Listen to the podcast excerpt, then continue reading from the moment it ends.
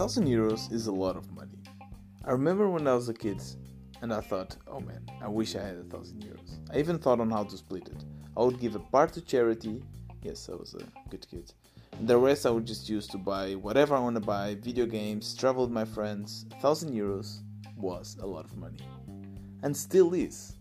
But the thing is, if you want to live one hundred percent from the income of your side projects, a thousand euros is just not enough. You need to develop something that will give you a good income that will yeah, allow you to live comfortably. Back then, one of my favorite shows was um, Shark Tank. Oh man, Shark Tank. It's such an interesting concept. You have one person pitching their idea to three or four judges, most of them millionaires, and if they liked it, they would invest with their own pocket money. Not pocket money, from their own money, I guess, you understand. That's actually what they said, I'm not sure if it's true, but they did give a lot of money, and there was one particular pitch that actually inspired my first entrepreneurial experience. Nasal filters. Sexy, huh? Basically, it would be a simple filter that you could just stick to your nose and filters the air from particles and dust, and it's great for people with allergies and people with asthma and so on. And I thought, I know where we can sell these filters. Music festivals. They are always full of dust, and uh, we can actually help people and uh, get some money. I was working with a friend, we actually bought the filters, we sold a bunch of them online, and then we tried to get into one of these festivals. We spoke with one of the organizers, he even gave us free tickets, but we had to certify the filters to sell them in Europe, which it was a pain in the ass back then, and actually it was a roadblock and we decided to quit. It was definitely not the last time I quit from Uh, project, and I guess if you are an uh, entrepreneur yourself, you probably have your share of quitting. And uh, since then I've been working in multiple projects. Most of them are actually websites.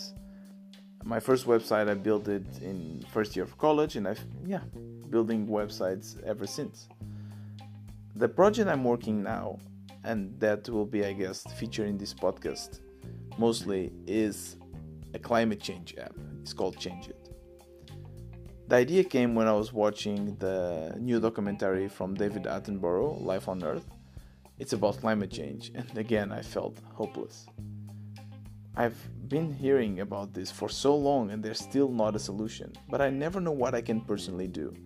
So I, I was researching online, I found a bunch of actions that I can actually take to reduce my personal impact and it would make me somehow contribute to a better future. And then I thought, why aren't people actually yeah, doing more, doing these actions? And then I realized that it's because that information is not accessible to them. That's actually the mission of this project, make sustainability accessible to everyone.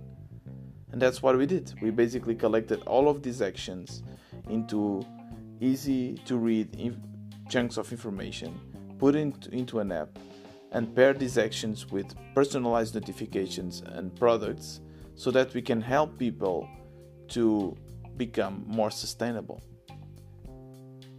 I I think it's a great idea, but I'm kind of subjective, of course. And um, yeah, in the future we'll speak about what's the business model, uh, what are the biggest challenges, how many users we are having. I'm gonna take you in this journey. But for now, I just wanted to introduce the app to you.